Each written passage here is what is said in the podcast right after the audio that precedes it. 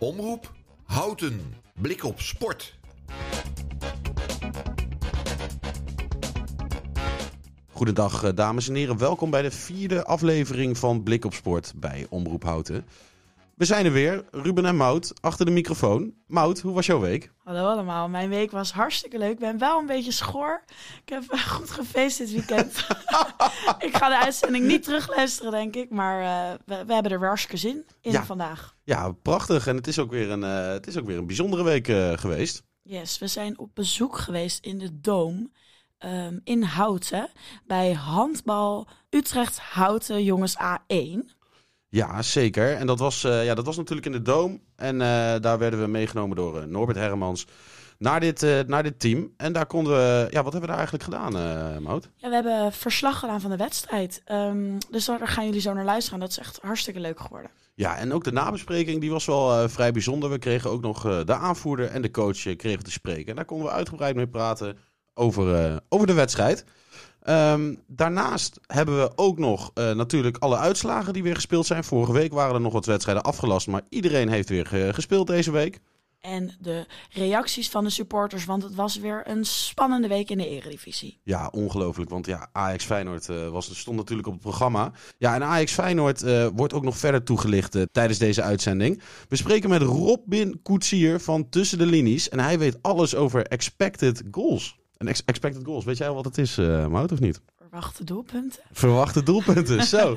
Ja, maar daar zitten allemaal berekeningen achter. Dus daar gaan we even over praten hoe dat nou precies zit. Ja, en ja, of Feyenoord dan wel terecht gewonnen heeft. Sportief lichtpuntje van de week. Het was weer een sportieve week deze week.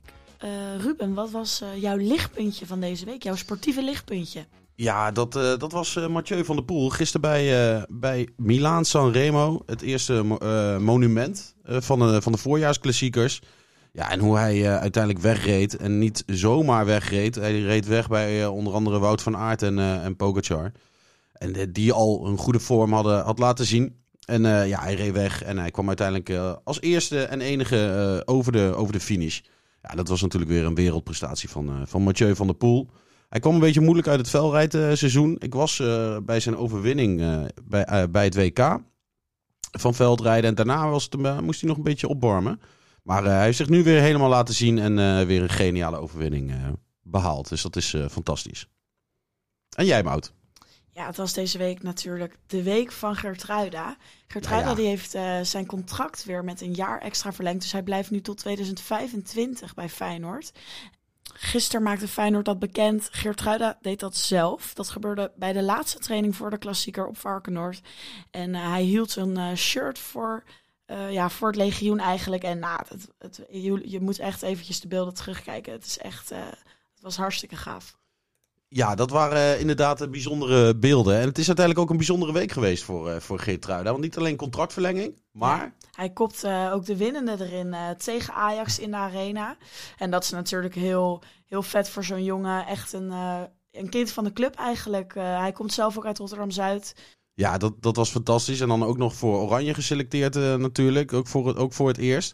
Ja, en Feyenoord wint voor het eerst sinds hoeveel jaar, Maud? Weet je dat? Ja, voor het laatst in 2005. Ja. Toen won Feyenoord in de arena. Dus dat is echt een hele tijd geleden. Toen was ik net 3 volgens mij. Ja, ik kan het nog wel goed herinneren. Want dat was met het koningskoppel K2, Kuit en Kalou. Maar hoe ze vandaag hebben gevoetbald, Feyenoord, dat was wel heel erg bijzonder, hè? Ja. Feyenoord komt steeds dichter bij het kampioenschap, denk ik. Ja, en daar gaan we straks de supporters ook over horen natuurlijk. En ja, ik moet toch nog wel even iemand benoemen hoor, bij Feyenoord. Ik vind Wieffer echt heel goed. Ja, gaaf. Die ook zo'n jonge jongen natuurlijk. Ja, en die mag volgende week naast Frankie staan, voor mij. Ja. Frankie? Denk je? Frankie, Wieffer en Simons. Ik ben heel benieuwd wat Koeman samen met ze gaat doen. Ja, dat wordt heel erg spannend om te volgen. Daar misschien volgende week meer over.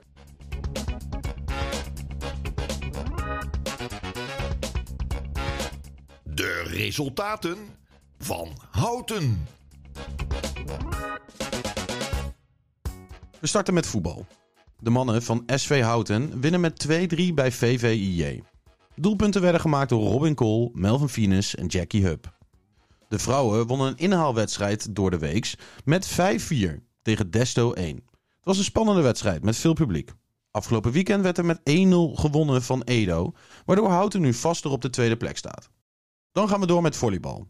De heren van Taurus verloren helaas met 3-0 van Focasa 1. Maar de dames wonnen wel, met 3-1. Setstanden waren 25-17, 23-25, 25-22 en 25-18. Dan gaan we door met hockey. De hockeyheren wonnen met 3-1 van Wageningen en staan nu op een gedeelde tweede plek. 7 punten achter de nummer 1. De dames wonnen ook, met 2-1 van Naarden. Ze behouden zo hun koppositie met 4 punten en nog met een wedstrijd te goed. Dan gaan we nog even luisteren naar de resultaten van Handbal Houten. Ik geef het woord aan Norbert Herremans. Ja, goedenavond. Blije gezichten hier bij Handbal Houten, want zowel de heren als de dames deden goede zaken dit weekend. Onder toeziend oog van burgemeester Gilbert Isabella raadsleden en in totaal zo'n 300 handballiefhebbers speelden de heren van de Dome Handbal Houten afgelopen zaterdag een thuiswedstrijd tegen het Haagse Hellas dat derde stond in de competitie. Houten speelde gretig en gemotiveerd en tegenstander Hellas kon eigenlijk alleen het eerste kwartier meekomen. Daarna werd er met hoog tempo afstand genomen van de Hagenaars die veel moeite hadden met de Houtense dekking en de daarachter sterk keepende Björn brachten. Aanvoerder Ruben de Bok leidde zijn ploeg met 10 doelpunten maar liefst naar de uiteindelijk ruime zege van 34-21. Omdat nummer 2 Quintus gelijk speelde loopt Houten 1 puntje uit en staat nu met 3 punten voorsprong aan de leiding in de eredivisie. In de hoofdklasse speelden de dames van Houten zondag een thuiswedstrijd. Tegenstander was de nummer 4, VOC 3. Ook zij wisten ruim te winnen, eindstand 29-19. Omdat koploper Tachels verloor, staan de dames van Houten nu op een gedeeld eerste plaats. We hopen dat zij deze lijn door kunnen zetten, want volgende week gaan zij op bezoek bij medekoploper Zeeburg. Kortom, alle reden tot vrolijkheid bij Handbal Houten.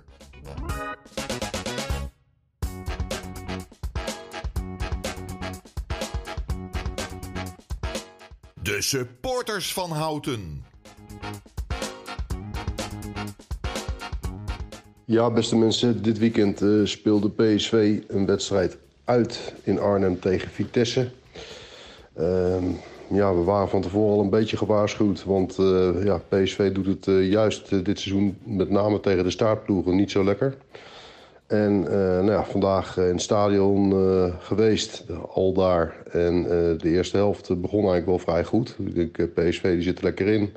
Kwamen heel snel na 8 minuten al op een voorsprong door Xavi Simons, 0-1. Nou, dan denk je van, nu gaan ze doordrukken. Ze gaan deze pot makkelijk winnen. Helaas, het liep allemaal anders vandaag. PSV was erg matig. Wij hadden zoiets op de tribune van, joh, druk nou even door naar 0-2, want anders krijg je gewoon die 1-1 nog om de oren. Nou, uiteindelijk haalden ze met 0-1 de rust. Toch alweer Xavi Simons als uitblinker, maar de rest bakte er eigenlijk niet zoveel van. Tweede helft zag je toch dat Vitesse wat meer de aanval ging zoeken, ook wat kansen kreeg. En toen, je zag het eigenlijk al aankomen en toch ook wel de verdiende gelijkmaker.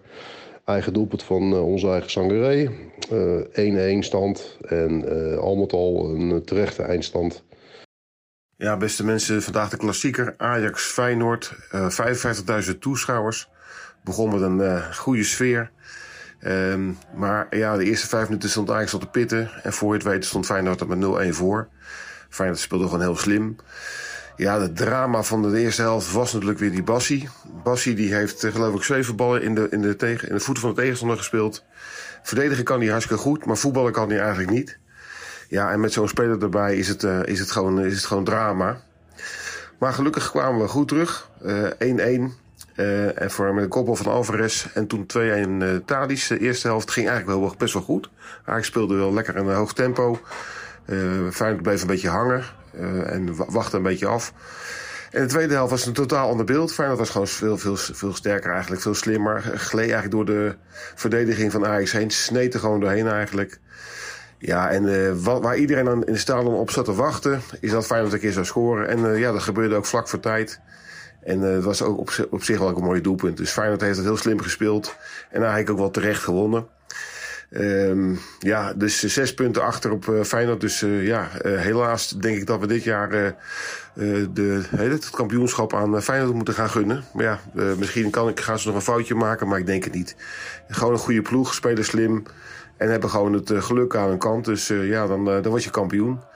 Dus succes. En ik hoop dat we voor de beker dan wel eventjes nog een voorstuntje kunnen gaan zorgen. Maar dat zou ook nog wel lastig zijn. Tot de volgende keer. Hoi.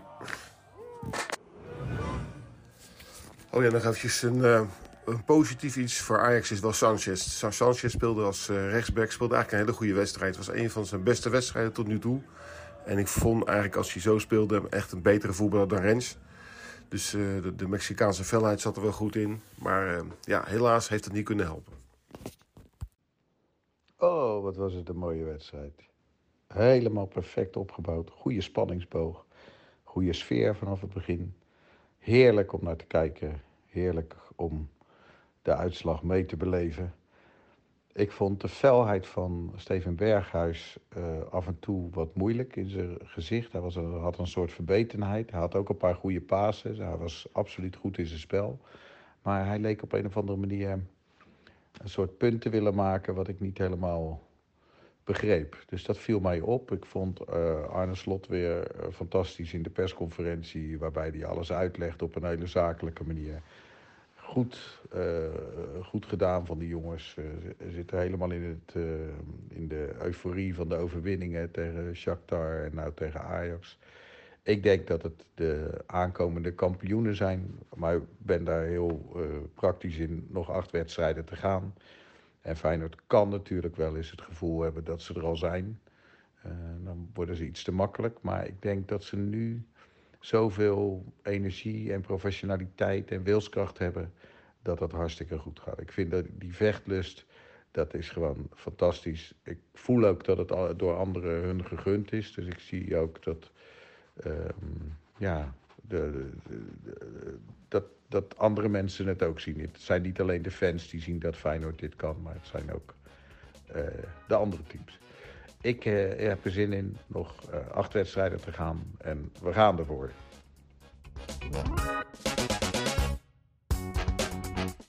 Dit waren weer de reacties van de supporters van Houten. We gaan luisteren naar het nummer Trustfall van Pink en naar Anti-Hero van Taylor Swift.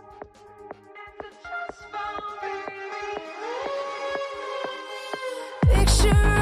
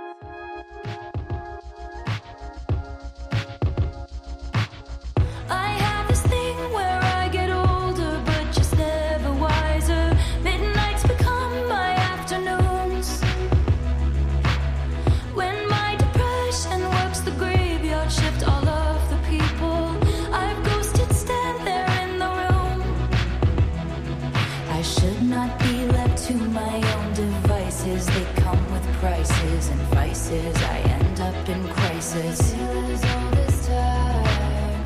I wake up screaming from dreaming. One day I'll watch as you're leaving, 'cause you got tired of my scheming. For the last time, it's me. Hi, I'm the problem, it's me. At tea time, everybody agrees. I'll stare directly at the sun, but never in the mirror. It must be exhausting, always rooting for the anti-hero.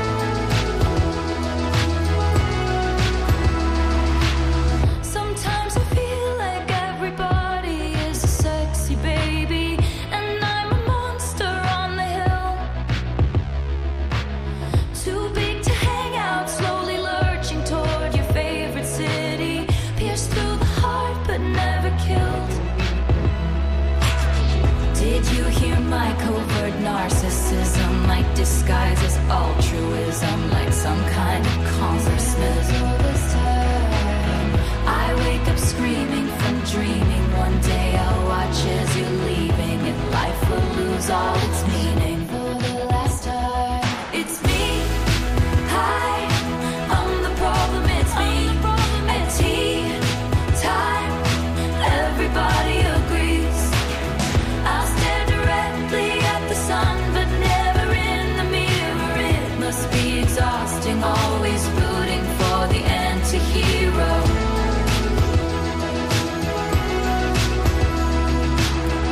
I have this dream, my daughter-in-law kills me for the money. She thinks I left them in the will. The family gathers around and reads it, and then someone screams out, she's laughing up at us from hell. It's me, I am the problem, it's me, I am the problem, it's me, hi. Everybody agrees, everybody agrees. It's me, hi, I'm the problem, it's me, I'm the problem, it's me, time, everybody agrees, everybody agrees. I'll stare directly at the sun, but never in the mirror. It must be exhausting, always rooting for the anti-hero.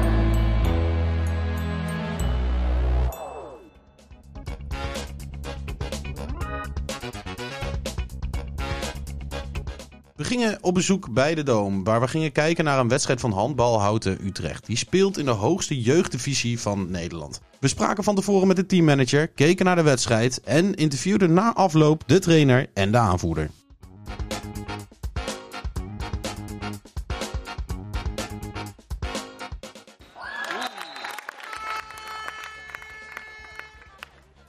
Yes, we zijn nu bij Handbal Houten in de Dome. En we staan aan een half uur voor de wedstrijd.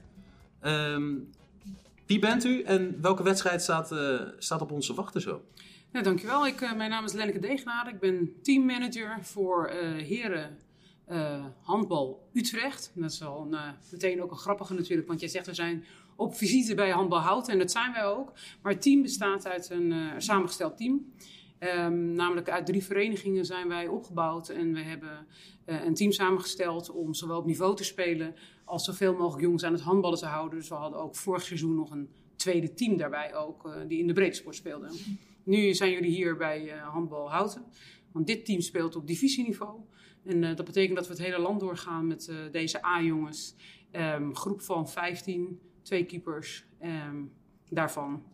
En dan spelen we echt wedstrijden van Limburg tot Rolde tot Quintheel. En je zegt divisieniveau, dat is ook de hoogste divisie in deze leeftijdsklasse. Dat klopt. En welke leeftijdsklasse hebben we het dan over? Dan hebben we het over de leeftijd A, 17, 18 jaar. Maar we hebben spelers ook vanaf 15, 16 erin zitten. Dus het gaat natuurlijk niet alleen om leeftijd, maar als je echt kunt handballen en ook het ontzettend leuk vindt om er keihard voor te werken, dan maak je in deze sport ook vrij snel kans om op dit niveau te kunnen uitkomen. Ja. En dat hebben we geregeld. Ja. En vandaag, welke wedstrijd staat op het programma? Ja, de wedstrijd die op het programma staat is wedstrijd tegen Rapiditas. En nou, de eerste wedstrijd tegen Rapiditas hebben wij met een goed gevolg afgerond, zou ik maar zeggen. Maar dat wil niet zeggen, elke wedstrijd is weer nieuw. Hè? Dus je bent iedere keer weer, moet je er gewoon vol voor gaan. Dus ik ben heel benieuwd wat het eindresultaat zal zijn. We zijn beide in de middenmoot. We staan nog net een plekje op z'n voor, als ik het goed heb, uit mijn hoofd. Maar het scheelt niet veel, dus we zijn interessante sportieve concurrenten van elkaar. Oké, en ik hoorde net al aan de wandelgangen, er zit groei in het team. Zeker. Hoe komt dat en kan je dat duiden? Ja, dat kan ik zeker duiden. We zijn vorig seizoen, dus dit is eigenlijk pas het tweede seizoen dat we in deze samenstelling spelen. En dat komt nogmaals omdat handbal is wel een super interessante, gaaf sport. Wordt veelal beoefend door dames. En het herenhandbal is heel duidelijk in opkomst. Afgelopen week zijn we bijvoorbeeld bij het EK-kwalificatie geweest. En hebben de heren ook meegedaan aan het WK in het afgelopen jaar. Nou, dat is voor het eerst sinds 40 jaar, geloof ik zo'n beetje. Klopt. Dat is een beetje een lange inleiding. Maar waar het dus om gaat is dat handbal op niveau. Dan zie je gewoon veel dat verenigingen te kampen hebben met jongens die gewoon ontzettend gaaf vinden om te spelen. Maar je hebt ook jongens die het ontzettend gaaf vinden en het ook nog eens een keer kunnen, dat spelen. Zit je bij elkaar in één team, dan ben je een mooie middenmotor. Zet je 3 teams bij elkaar, dat is wat wij hebben gedaan. En maak je daar een mix van door te zeggen, iedereen die het wil, maar ook echt heel goed kan, zet je bij elkaar. En iedereen die het wil en het heerlijk vindt om gewoon een potje te ballen, zet je bij elkaar. En zo hebben we een divisieteam ontwikkeld. Dus dit is pas het tweede jaar dat ze in deze samenstelling spelen. Oké. En je zegt een middenmoot-duel. Wat moeten ze doen om te winnen vandaag? Wat voor een opdracht hebben ze meegekregen van de trainer? Nou, de opdracht van de trainer, en die is eigenlijk elke week, in ieder geval in de basis hetzelfde, is dat op het moment dat je hier de sport al inkomt, dan is de wedstrijd begonnen. Dus je moet full focus eigenlijk aanbrengen. Je moet er echt mee bezig zijn. Sowieso begint het met de wil om te winnen. En dan zorg je ervoor dat je echt goed bent voorbereid. Dat gaat echt van goed eten, je spullen op orde hebben, je sporttape is gereed. En dan vanaf de eerste seconde van de wedstrijd er vol voor gaan. En dat gaat echt er stevig tegenaan, als het goed is. Na deze mooie introductie verplaatsen we ons naar de hal, waar Norbert Herremans, PR-man van Handbal Houten, ons meenam tijdens de wedstrijd.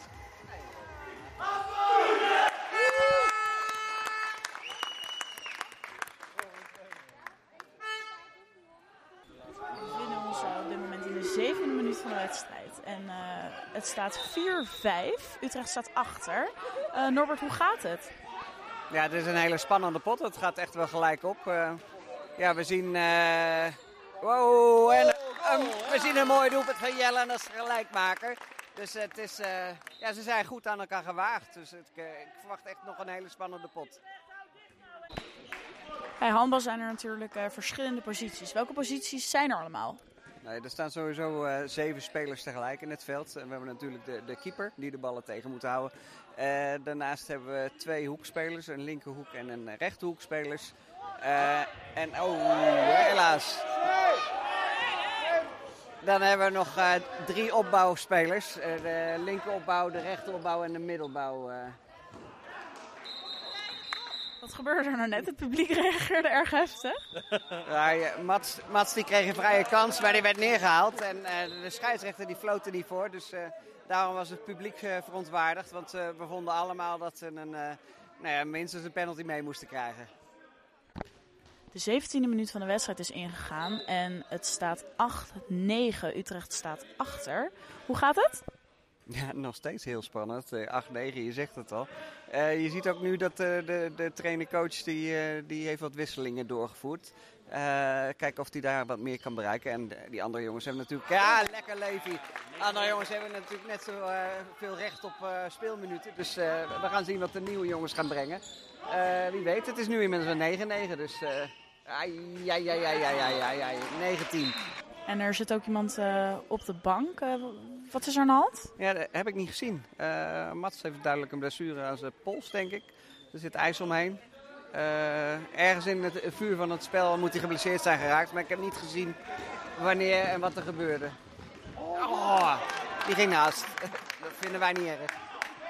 Voordat de jongens het veld in gaan, doen ze hun handen in een soort wit potje is het. Wat gebeurt daar? Ja, dat is zeker geen doping. Bij Bij handbal wordt er op de hogere niveaus wordt er met hars gespeeld. En, hars is een kleefmeel. En daarmee hebben ze een betere balbehandeling. Kunnen ze beter gooien en vangen. Plakspul. De 23e minuut loopt en Utrecht staat 3 punten achter. Wat gaat er mis? Ja, de scherpte is er wel. Volgens mij zijn ze wel goed aan de wedstrijd begonnen. Maar ja, het is af en toe slordig. Ze missen wat balletjes en dat wordt genadeloos afgestraft door de tegenstander. Dus 10-13 is helaas een terechte tussenstand. Maar we maken ons geen zorgen. De wedstrijd is nog lang. En bij handbal zie je vaak dat ze nog terug kunnen komen. Hier zien we een snelle tegenaanval van Utrecht. Maar helaas, nee. Het rustsignaal klonk en de speler verweegt zich naar de kleedkamer. Wat is de tussenstand? Ja, 11-17. Dat is geen goede zaak. Nee, je ziet, ze zijn het kopje een beetje kwijt. Ze spelen veel te veel gehaast. Ze denken niet na wat ze doen. En elke bal die je kwijtraakt, wordt genadeloos afgestraft en met een tegendoelpunt. Dus, dat moet beter. Dus ik verwacht dat ze nu een flinke speech van de coach krijgen in de kleedkamer. En dat die ze even flink op scherm moet zetten. 11-17, 6 doelpunten achter. Dat betekent bij handbal nog niet einde verhaal. Maar ze moeten wel flink aan de bak in de tweede helft om dit weer recht te zetten. De 7e minuut van de tweede helft is ingegaan. Hoe is Utrecht uit de kleedkamer gekomen? Ja, het begon niet zo heel goed. En Rapiditas, de tegenstander, speelt echt wel heel goed. Ik heb hele goede aanvallen gezien. En het lijkt wel of alles lukt van aan buiten. En bij Utrecht gaat het echt wel wat moeizamer. Maar net gingen de twee achter elkaar in. Dus ik hoop dat ze zich herpakken. Maar het is 13-20. Rowan ook. Nummer 7, die moet 2 minuten eruit. Wat gebeurde er? Ja, hij was iets te enthousiast in zijn verdedigende actie. Hij gaf iemand een flinke duw en die ging gretig liggen. En dat werd met 2 minuten bestraft door de scheids. Vlak daarvoor moest ook een speler van de tegenstander 2 minuten eruit. Wat gebeurde daar? Ja, die was gewoon te laat. En de speler was al door van Houten en hij kreeg nog een sweep mee. En ook die krijgt 2 minuten. Dus ze spelen nu allebei met een man minder. Dus er is wat meer ruimte op op het veld. Dit ook even benoemen. Ondertussen komt er een meisje de zaal binnengerend en die gaat de vloer dweilen. Het wordt steeds spannender. Er staan nog 5 minuten op de klok en het staat 24-28. Dus de teams staan hartstikke dicht bij elkaar. Het staat inmiddels 25-28. En de spanning is hoog. Ja. Het is nog maar 3 puntjes achter. En we geloven er weer in. De spirit zit er helemaal in. De jongens komen helemaal terug in de wedstrijd. En de tegenstander Rapiditas krijgt het erg moeilijk. De jongens verkopen de huid echt superduur. Zijn goed bezig. De spanning is hier te snijden met 2 punten verschil en nog 2 minuten op de klok. Gaat het ze nog lukken, denk je? Ja, er kan echt nog van alles gebeuren. Ze zitten heel goed in de wedstrijd inmiddels. De spanning is helemaal terug. Deze moet erin.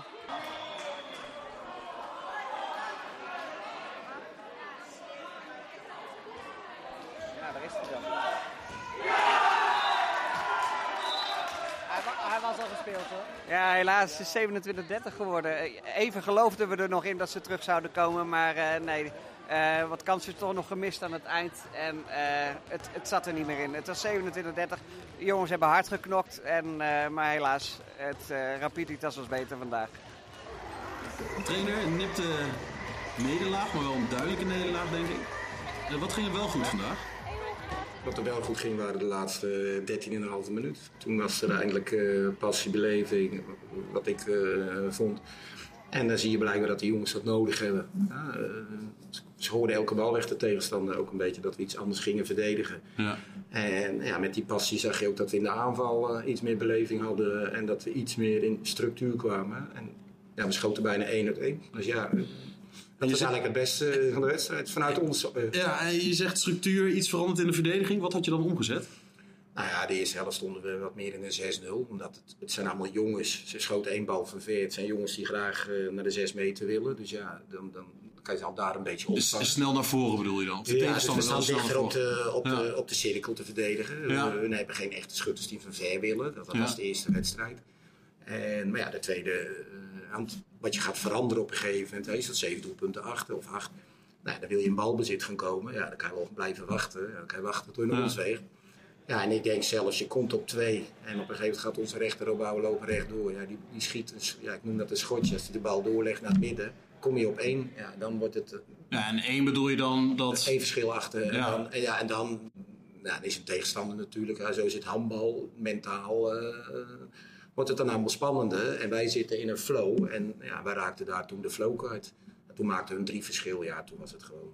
Toen was het... Toen kreeg één nog een spelen en nog 2 minuten. Ja, dan wordt het wel heel ingewikkeld om het einde goed te halen. Ja, want vooral aan het eind van de eerste helft en begin tweede helft ging gewoon eigenlijk slecht. Ja, nou ja, weet je... Mogen we dat zeggen? Ja, terecht. Want vooral na de rust kwamen ze er niet scherp uit de kleedkamer ook. Ja, we hebben het gehad over beleving, passie. En ik denk dat ik wel duidelijk was in de kleedkamer. Maar als je er dan zo uitkomt en 2 minuten later liggen er alweer 3 in. Ja, heb je niet begrepen in de rust wat we hebben gezegd. Vind ik als trainer. En ik mis dan... Ja, wij missen dan toch wat jongens die wel eens iets doen wat niet altijd mag. Maar... Wij missen af en toe wat schoffies in een ploeg. Elke ploeg moet ook wat schoffies hebben die gewoon dingen doen. En dan pak je maar bewust een gele kaart of 2 minuten. Maar dan moet wel iemand het vuurtje gaan opstoken. Ja, en dit zijn allemaal zonderschoolknaapjes die dan het einde wel halen. Kijk, dat zijn teksten. Ik denk dat we nu moeten overschakelen naar de aanvoerder. Hè? Ja. Hey, je zat er doorheen op een gegeven moment volgens mij. Ja, ik was helemaal kapot. Ik kon bijna niet meer lopen. Ik had pijn in mijn buikspieren. Ik moest bijna kotsen. Dat was niet normaal. Ja. Ja. Hoe zorg je dan als je achter staat als team en dan als aanvoerder? Hoe trek jij je team toch over? Hoe probeer je je team toch over de streep te trekken om toch wel te winnen? Ja, ik kan niet heel veel meer doen dan zelf het goede voorbeeld geven, denk ik. En constant naar ze blijven schreeuwen, blijven roepen. Proberen aan te sturen in hoeverre ik dat natuurlijk kan en hoeverre dat lukt. Maar ik denk dat die jongens zelf ook wel genoeg motivatie hadden vandaag om het een beetje om te draaien. En dat is ook wel gelukt. Ja, maar je trainer zegt we missen een beetje schoffies. Ja, daar heb je wel. Okay. Ja. En waar ga je die schoffies halen uit Houten en omstreken dan? En waar kan je ze vandaan toveren? Ja, dat weet ik niet. Maar af en toe missen we inderdaad wel eens iemand die de tegenstander dan gewoon een goede schop geeft. Ja. En dan zijn wij misschien wel iets te lief voor een handbalploeg. Dus, ik begreep wel dat je een flinke groei hebt doorgemaakt ten opzichte van vorig jaar. Ja, nou ja, maar is dit dan toch nog een laatste stap die je moet zetten om echt wat hoger te eindigen? Nou, weet je, verleden jaar was ik er niet, dus het is een beetje lastig. Ik hoor met andere mensen dat ze wel veel beter zijn gaan spelen. Maar ja, dat moet dan maar voor waar aannemen. Maar weet je, zo'n groep als dit... Ik denk dat ze op een gegeven moment even een hele piek hebben gemaakt. Nou, dan zie je weer dat het wat wegvalt. En het zit nu een beetje daar. En nu moet je weer het volgende stapje maken. En bij dit soort jongens zit het hem dan ook vooral in fysieke dingen. Zoals Jelle, als hij de top zou willen halen. Nou, moet er zeker 10 kilo bij. Maar dan wel een spiermassa. Anders doe je gewoon niet mee. Dan kom je, dan houden ze je met één vinger tegen. En dus die stap van jongetje naar ook fysiek. Hè, dus goed in je fysiek zitten. Die moeten hun maken. Maar in die fase zitten ze ook qua leeftijd. Ja, maar dan nog. Dan gaan er ook dingen meespelen. Heb je dat te veroveren? Of hoe is je thuisfront? Hoe gaat het met school? Of gelukkig de meeste studeren. We hebben maar 1 werkende. Dat maakt het iets makkelijker voor een speler om iets meer te plannen, zeg maar. Een student kan vaak goed plannen. Dat is wel mijn ervaring. En dat heeft dan tijd nodig.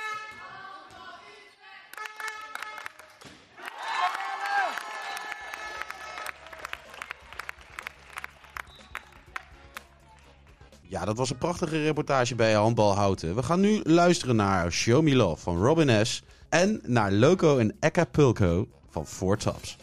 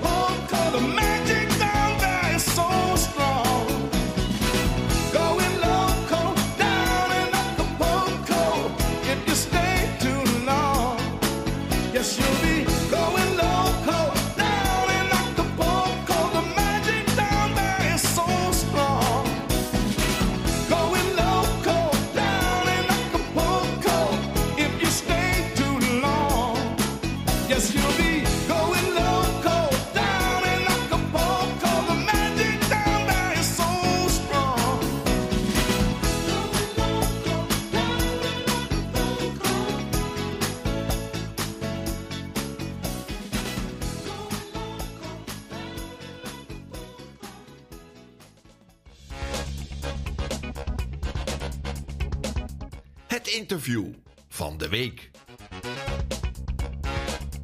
De klassieker Ajax-Feyenoord was dit weekend en we besloten dieper in de materie te duiken van expected goals en data rondom deze wedstrijd.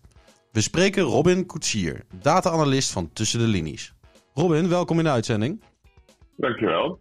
Kan je kort uitleggen wat Tussen de Linies doet?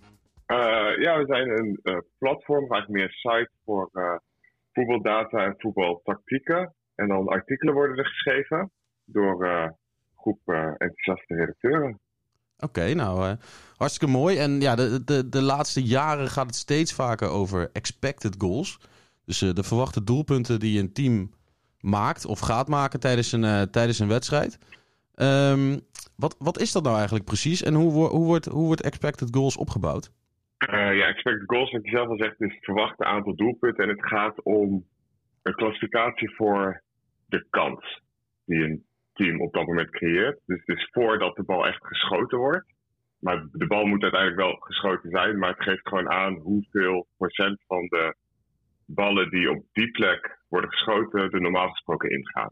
Dus een penalty heeft een hele hoge expected goal. van meestal 0,8. Omdat 4 op de 5 penalties erin gaan. En bijvoorbeeld een schot van 20 meter heeft dan een 5% kans om erin te gaan. Of lager, dus dan is die 0,05. Oké, en het wordt berekend als team of wordt er ook heel individueel naar gekeken? Naar de individuele spelers? Ja, het gaat per schot. Dus je kan per speler over een heel seizoen zien hoeveel goede kansen die heeft gehad. En of die dus presteert naar behoren, want dat is het wel. Je verwacht eigenlijk dat een normale speler, een gemiddelde speler komt altijd qua expected goals over een heel seizoen gelijk uit ongeveer op zijn aantal doelpunten. En dan heb je natuurlijk freaks zoals Messi die altijd hoger scoren. Dus die hebben dan 10 expected goals, maar die maken 15 doelpunten in het seizoen. En je hebt spelers aan de onderkant die veel slechter presteren omdat ze gewoon slecht met de kans omgaan. Ja, en die gaan niet naar een nieuwe club waarschijnlijk aan het eind van het jaar. Nee, er zijn wel, echt scouts die proberen dat soort spelers op te pikken. Omdat ze denken, kijk, deze speler scoort minder dan we mogen verwachten. Maar hij komt wel in de positie om te scoren. En krijgt hele grote kansen maar missen. Dus waarschijnlijk zal hij ze ooit wel weer gaan raken. En dat is hoe teams proberen spelers te scouten die niet echt opvallen. Want als je naar goals kijkt, dan vallen ze niet op. Maar de onderliggende data wel. Maar dat zijn dan wel de gokjes waar de kleinere teams het van moeten hebben, denk ik vooral. Ja, daar kunnen scoutingsapparaten van clubs, die kunnen natuurlijk hartstikke veel mee. Maar we hebben gisteren natuurlijk naar Ajax Feyenoord gekeken. Is uiteindelijk 2-3 geworden voor Feyenoord.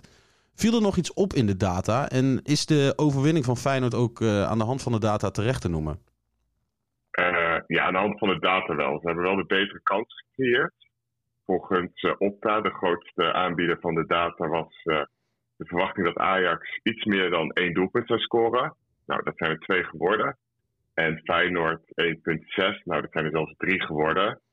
Maar ik denk dat vooral wat duidelijk wordt uit die data is dat Ajax gewoon de tweede helft te weinig heeft gecreëerd. Waardoor het gewoon stil is gevallen en juist Feyenoord in die helft het dubbele creëren van wat ze in de eerste helft hebben gecreëerd. Dus daar gewoon het verschil is gemaakt. En dat kun je dan wel heel mooi zien. Ja, want dat kan je dan in een overzichtje, dat wordt dan bijgehouden. Kan je echt zien hoe, op welke minuut schiet dan de expected goals omhoog. En dat betekent dan ook vaak dat er een kans is geweest. Ja, maar echt dat betekent dat er kans is geweest. Ja, ja. En net na de tweede helft, dan zie je dat bij Feyenoord het echt helemaal stijgt. Maar bij Ajax blijft hij gewoon de hele tijd vlak. Ja, het is gewoon ze creëren eigenlijk gewoon te weinig. En ik denk, voor degene die wedstrijd hebben gezien, de enige echt grote kans was die van Kudus, die goed werd gered door Wellewoyter. Klopt. En de enige reden dat de expected goals van Ajax nog een beetje omhoog ging buiten kans om, is omdat daarvoor dat schot van Klaassen zat, maar die miste hem, waardoor Kudus hem kon schieten.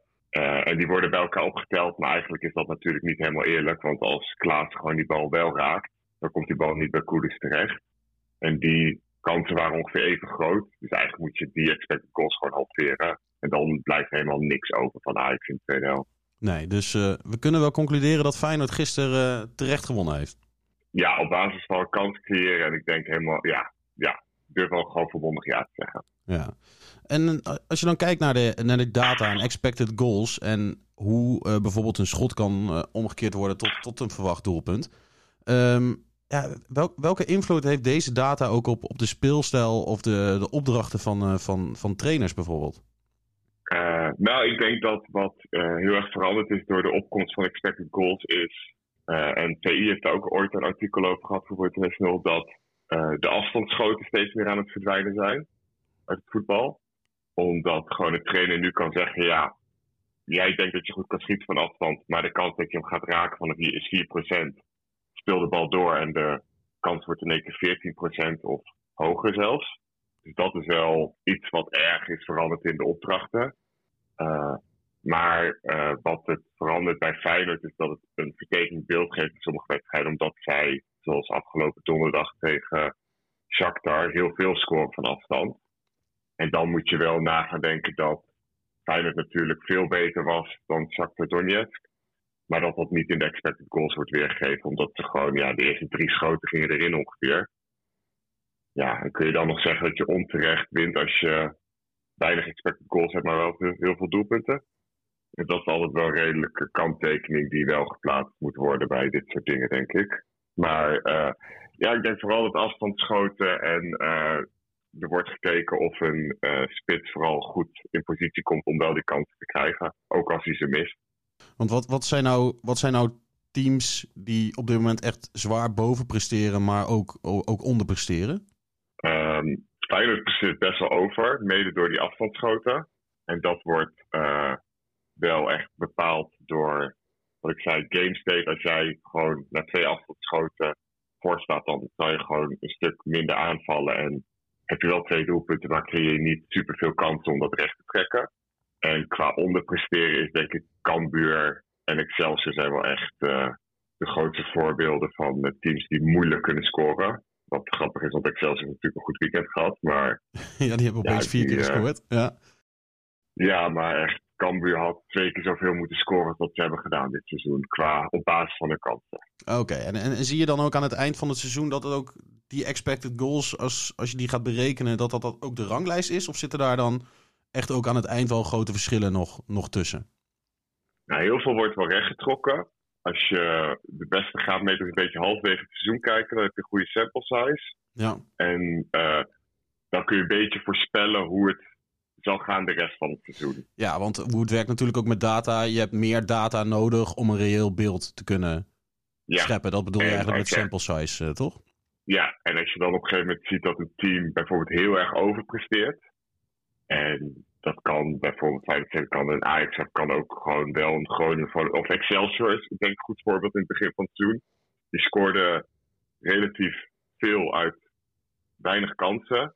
En die stonden dan in het begin best wel hoog voor hun doen. En dan weet je eigenlijk gewoon, de kans dat ze dit volhouden is gewoon heel klein. Dus dan kun je al wel incalculeren dat ze in degradatienood gaan komen. Ondanks dat ze gewoon netjes 12 stonden op dat moment.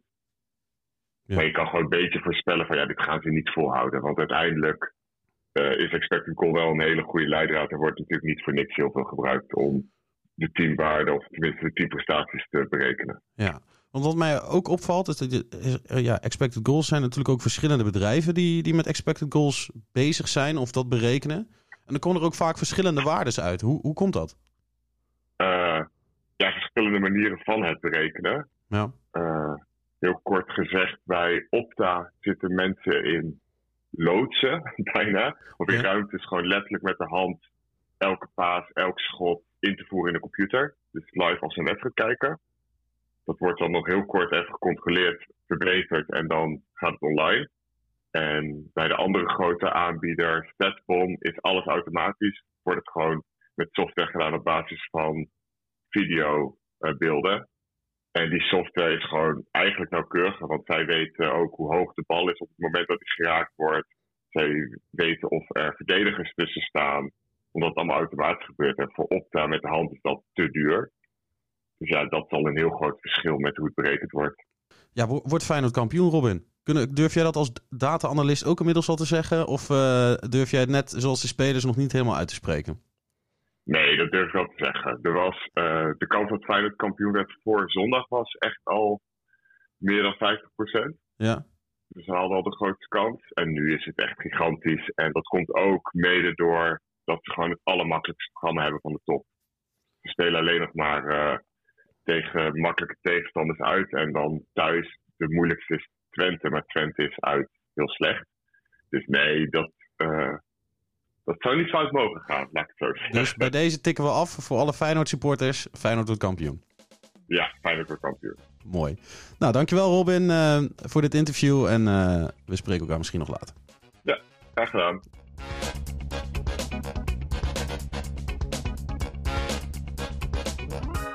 Dat was weer het einde van de 4e aflevering van Blik op Sport. Voordat jullie van ons af zijn, gaan we nog even luisteren naar het nummer I'm So Excited van de Pointing Sisters. Bedankt voor het luisteren en tot volgende week.